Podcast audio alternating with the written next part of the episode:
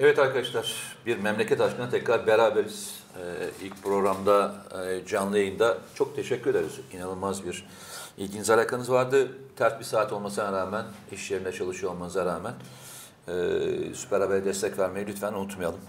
E, abone olmayı da unutmayalım. Programın saatini arkadaşlarınızla paylaşmayı da unutmayalım. E, şimdi bugün aslında e, biraz geç gibi gözükse de şu e, İrini e, operasyonu ile ilgili e, bir konuşmak isterim ben. E, hatta bir manşet atayım istersen. Bu e, MİT uluslararası versiyonudur. MİT tırları uluslararası versiyonudur. Ve içinde de fiili olarak e, FETÖ'cülerin olduğu suçüstü yapılmıştır. Nasıl diyeceksin suçüstü nasıl yapıldı? Çünkü iki seneden beri bu adamlar işte Libya olaylarının başlaması ve daha sonraki olaylar dahil olmak üzere Türkiye'yi bir terör e, örgütü veya e, Birleşmiş Milletler kararının dışına çıkacak uluslararası bir sıkıştırma ve bir komployla karşı karşıya getirmekle ilgili bir çalışma yapıyorlar. Hatta ben sana ilginç bir şey söyleyeceğim. Ben bir üçleme kitap yazmıştım belki okumadın Evet, ama evet. kurgusal roman bir üçlemem var benim. Bunun son kitabını ben 2018 yılında yazdım. Oyunun sonu diye. Ve kitabın bir bölümü Doğu Akdeniz'de geçen bir olayı anlatıyor. Kurgusal roman bu. 2020'de Doğu Akdeniz'de e, Güney Kıbrıs'ın güneyinde yani şeyde Kıbrıs yönetiminin güney tarafında Mersin'den çıkan bir geminin bir istihbarat örgütü tarafından durdurulup aranıp içindeki silahların Mersin limanından yüklenmesiyle ilgili bir komplo. Bunu anlattığım bir şey var. Arkadaşlar bana şimdi okuyan ilgili arkadaşlar bir anda şok olmuş durumda. Çünkü birebir aynısı gerçekleşince "Ya nasıl yani, nasıl abi, nasıl bunu bu, burada bildin diye sordular.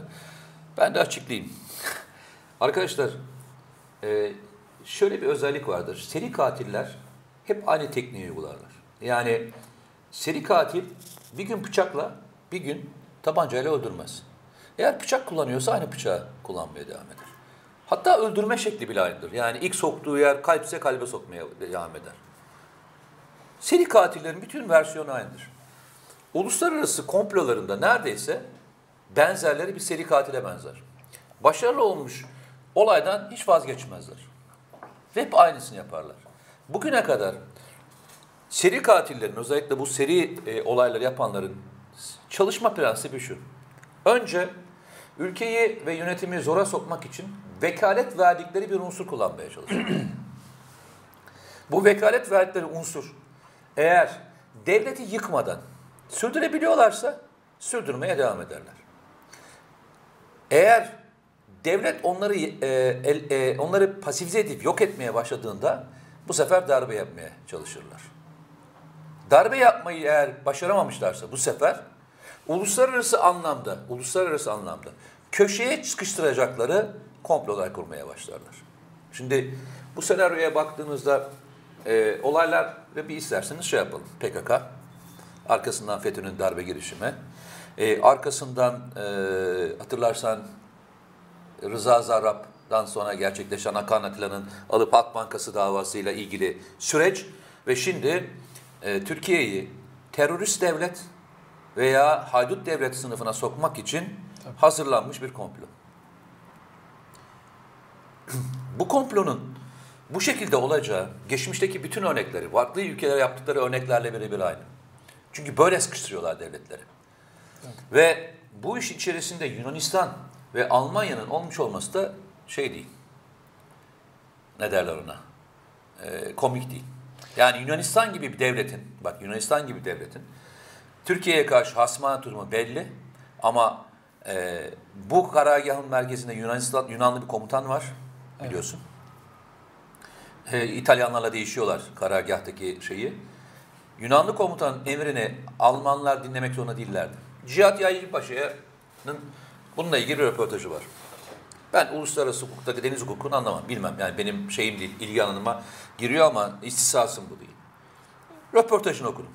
Röportajında diyor ki bir geminin durdurulabilmesi için, uluslararası e, sularda durdurulması için şeyi varsa, hani bir bayrak varsa e, dört şartta yerine getirilebiliyormuş. Bunlardan bir tanesi telsiz yayın yapıyorsa. Muhtemelen teknik bir tabir bu. E, ikincisi e, nükleer veya kimyasal silah taşıyorsa. Bak silah demedim. Bir daha söyleyeyim mi? Nükleer. Nükleer veya kimyasal bir silah taşıyorsa. Üçüncüsü köle ticareti yapıyorsa. Bir tane daha şey söyledi ama onu e, hatırlamıyorum şimdi. Bunları varsa yapabilirler dedi. Ama bunun da bir şartı var dedi. 4 saat önceden bayrak taşıdığı ülkeden izin almak zorunda. Eğer bu dört şartı, dört şart için de şey sunmak zorunda. Kuvvetli deliller sunmak zorunda. Ha, dördüncüsü de uyuşturucu. Yani şey olmasın, mahcup olmayan. Dördüncüsü de uyuşturucu. Kuvvetli deliller sunmak zorunda. Eğer bu kuvvetli deliller sunamazsa gemiye çıkma hakları yok. Biliyor musun? Yani çıkma hakları yok. Bazen şey söylüyor, yani 4 saat önce söyledi, gemiye ah, kuvvetli deliller sunacak ve izin alınacak. Çünkü normalde şey, baktığınızda bu olay, ha elçiliğe girmişsiniz, Tabii. ha sizin bayrak taşıyan bir geminize uluslararası sularda bak. Ama uluslararası sular tabirini önemli olarak söylüyorum. Müdahale etmeniz mümkün değil. İki, bu operasyon, İrini operasyonu zaten Birleşmiş Milletler'in tanıdığı bir operasyon değil. Yani Birleşmiş Milletler tarafından e, legal olarak yapılmış bir operasyon değil. Sebebi de şöyle. Normalde böyle bir operasyon yapabilmeniz için yani eğer siz Libya'ya silah sevkiyatını engellemeye e, yapıyorsanız Libya'nın legal hükümetiyle yani Tarsus hükümetiyle görüşmeniz lazım. Tarsus diyorum, Trablus hükümetiyle görüşmeniz lazım. Böyle bir şey de yok. Yani ortada legal bir harekat yok. İkincisi yaptıkları müdahale şey değil. Hukuk dışı. Sen de hatırlarsan zaman zaman çok konuşuyoruz. Ee, Karlov suikasti dahil olmak üzere. Tabii. Çünkü Karlov suikasti aslında bir uluslararası komploydu biliyorsun. 2016'dan sonra biliyorsun Evet, icra evet, edilmişti. evet. 2016'nın Aralık ayında ee, öldürülmüştü ee, Rusya'nın büyükelçisi. Bu da bir e, ona benzer bir organizasyon. O zaman Rusya ile Türkiye'yi karşı karşıya getirmeye çalışmışlardı. Ve bir seneye yakın, bir seneye yakın nasıl bir istihbarat tuzağı olduğunu yazmıştık. Ya, İkinci büyük tuzak, Bir ekleme, bir ekleme Lütfen, buyur. e, iznim, eğer bağlamından koparmamış olursam Suudi Arabistan elçiliğinde Cemal Kaşıkçı. buraya geleceğim. Ha, oraya mı? Tam, onu, tam onu söyleyecektim. E, bravo, tebrik ederim. Tam onu söyleyeceğim. İkincisi de e, Suudi Arabistan'ın ve Arapların Türkiye'de e, güvenli olmadıklarını yazmalarından 6 ay boyunca yazmadan sonra Cemal Kaşıkçı'nın e, kaybolma, e, kaybetme girişimi diyorum. Burada yapılması da şey değil, Tabii, tesadüf. rastlantı ve tesadüf değil. Uzun zamandan beri yazılarımda köşe yani köşe yazmıyorum ama yani bir yerlerde konuşuyorum, ediyorum. Hep şunu söylüyorum. Türkiye'yi askeri anlamda yenemiyorlar. Politik anlamda yenemiyorlar. Yani, yani seçim seçim zamanında manipüle etmeye çalışıyorlar, yapamıyorlar bunu. Ee, farklı yerlerde sıkıştırmaya çalıştılar alanlar var. İşte Rusya ile arayı bozmaya çalışıyorlar, onu yapmaya çalışıyorlar. Bunları başaramayınca tek yapacakları bir tek şey kaldı. PKK artık onlar kullanacakları bir enstrüman değil. Bir tek fon- fonksiyon kaldı. O da ne biliyor musun? Uzun zamandan yaptıkları istihbarat tuzakları. Bu böyle bir istihbarat tuzağı. İkinci tuzağı daha söyleyeyim. Uzun zamandan beri şöyle istihbarat raporları geliyor. Türkiye'de PKK ve FETÖ unsurları devlete yakın veya e, onlarla karşı olacakları kişilere karşı ciddi anlamda suikast girişimlerini planlıyorlar ve icra etmeye hazırlar. Bu ters taraftan da olabilir. Yani e, birbirinden farklı grupları, daha önce 12 Eylül öncesinde olduğu gibi farklı grupları da e, öldürmeye çalışabilirler. Bunun altyapısını hazırlarlar. Nasıl altyapısını hazırlarlar? Ya toplum pro, yani şöyle insanlar anlasın diye e, PKK FETÖ unsurları kendilerine yakın e, İnsanlar insanları hedef alabilir, Alabilir. provoke etmek için. Aynen. Yani anlatmaya çalıştı o. Çünkü Hem bu hem o. Evet. İki tarafı da. İki tarafı da. Yani bu arada devletin üst düzey görevleri dahil olmak üzere söylüyorum. Siyasetçiler de buna dahil. Çünkü son dönemde alınan istihbaratların büyük bir yoğunluğu buna yoğunlaşmış durumda. İlginç bir süreç. Çok tehlikeli bir süreç. Ve bunun için, içinde maalesef ve maalesef e, yurt dışındaki bazı istihbarat örgütlerinde olduğu da biliniyor. E, işte e, son dönemde Türkiye'de e, kontrol ispiyonaj dediğimiz karşı istihbarat e, veya İKK dediğimiz istihbarata karşı koyma faaliyetlerindeki MIT'in sıklıkla yabancı ülkelere çalışan, özellikle Orta Doğu kökenli ülkelere çalışan kişileri yakalama sebeplerinden bir tanesi de bu. Çünkü Türkiye'de e, normalde istihbarat örgütleri, isterseniz uluslararası olsun veya diğerler olsun, bir ülkede istihbarat faaliyeti illegal yapıyorsanız, yakalanırsanız zaten yapacak bir şey yok, e, ele geçirilirsiniz. Ama legal bir şey yapıyorsanız o ülkenin istihbarat örgütüyle beraber çalışmanız gerekir. Başka hiçbir e, şansınız e, yoktur bu anlamda. E, ama Türkiye'ye karşı bir de istihbarat faaliyetleri başlasın dedi.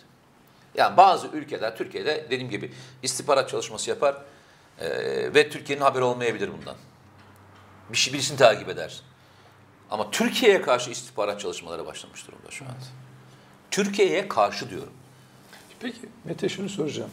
Bu olayda gemi e, durdurulması olayında amaç ve şekli anlattın. Amacı da belli. Ama içi boş çıktı. Onu söyleyeceğim sana. Bu niye? Şimdi onu tam anlatacağım. Komployu kuranlar neyi eksik yaptılar peki? Bilemem belki Türkiye'de karşı. Yani şöyle belki değil. Türkiye'de ben sana Bu, bu, bu gemide silahlar vardı da bir anda baskın olunca aşağıya denize bıraktılar diye bir Mümkün şey değil. Öyle bir şey yok. Öyle küçük Çünkü- araç değil bunlar Tabii yani. yani. Yani, Hayır, hafif zaten silah gemi- aramıyorsun yani. Şu demek gemi batar demek zaten istiyorum. Yani böyle bir saçma var. şöyle şöyle söyleyeyim. Peki niye böyle Şimdi bir şey e, bunun iki tane yorumunu yapanlar var. Birincisi niye bu zaman onu söyleyeyim sana. Çünkü Aralık ayında Türkiye'ye yaptırımla ilgili bir e, karar alınacak. E, e, bunun için bir delil toplama çalışması olduğu söyleniyor. Bu bir e, zamanlama anlamında bu zamanlamanın olması bunun için e, geçerli. Aralık'taki Avrupa Birliği toplantısı. Bence e, bunun iki tane şey olabilir. E, zaten Türkiye e, bölgeye askeri unsurlarını sevk ediyor. Yani ben Türkiye bölgeye e, tezkereyle askeri unsur sevk ediyor. Araç sevk ediyor, silah sevk ediyor. Üsler kuruyor. Yani Türkiye bir şey göndermeye kalksa e, yani şey gemisine mi yükler, kargo gemisine mi yükler? E Peki mesele ya İşte ama ben sana söylüyorum. Bak, hala. almadın ben sana söyleyeyim. Vermeyeceğim diyorsun. Yo söyleyeceğim. Aynen. Bak oyunun sonu kitabında yazdığım gibi. Ya buna birileri normal malzeme yükler gibi Türkiye'yi suçlayacak malzeme yüklendiyse, yükle, yüklediklerse, ya Türkiye bunu fark ettiyse, ya operasyona operasyonla karşılık verdiyse,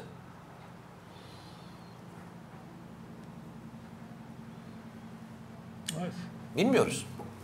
Ya bilmiyoruz, gerçekten bilmiyoruz. Ya da olay göründüğü gibidir. Yani e, bir gemi gerçekten sivil şey Ama yük taşıyor. istihbarat ama istihbarat e, bir istihbarat örgütü bir şey planlıyorsa Peki- e, komplosunu iyi kurmuş olması Bunun lazım. FETÖ bağlantısı nerede? FETÖ balansı tam bir buçuk seneden beri e, hangi gemilerin hangi gemilerin e, onlara yakın bu deniz kuvvetlerine atılmış olan bazı adamlar var biliyorsun. Bir sürü yurt dışına kaçmış. Böyle sen de hesaplarını biliyorsun. Ben burada hesaplarını söyleyerek Yok. popüler etmeyeceğim bunları. Bu adamlar e, Cihat Yağcı'nın e, istifa süreçleri dahil olmak üzere birçok konuda yazan çizen heriflerdi. Bir buçuk seneden beri Türkiye'yi e, şöyle bir şeyle bak altında çizerek söylüyorum. Tabirini de söyleyeceğim sana. MIT gemileri diyorlar bunlara. Ya MIT tırları diyorlardı ya. Bunlara da MIT gemileri diyorlar. Evet. MIT gemileri diyorlar. O şeyden e, e, ne zaman Cihat Yağcı istifa etmeden bir süre önce yine Libya'ya giden kuru, kuru yük götüren Bana isimli bir gemi vardı. O da durduruldu. O zaman o olayla ilgili ikinci MIT vakası, ikinci MIT vakasıyı çok iyi hatırlıyorum. Tweetleri hala duruyor. O zaman onu yazmışlardı mesela. İşte, Yani olaya nasıl gözle baktıklarını göstermek işte. MIT, gemileri diyorlar. Ha, Onu MIT. söylemeye çalışıyorum. Şimdi Ve bunu devamlı e, pompalıyorlar. Evet. Bunların e, Almanya'daki Almanya'da yaşıyor bu Şimdi adamlar. diyelim Onu ki söyleyeyim. Alman, e, Yunan... Ve Yunanistan'da yaşıyor bu adamlar. Tamam. Onu söyleyeyim. Bunun, yani bir ülkenin yani Yunanistan, Almanya, işte Avrupa Birliği falan filan.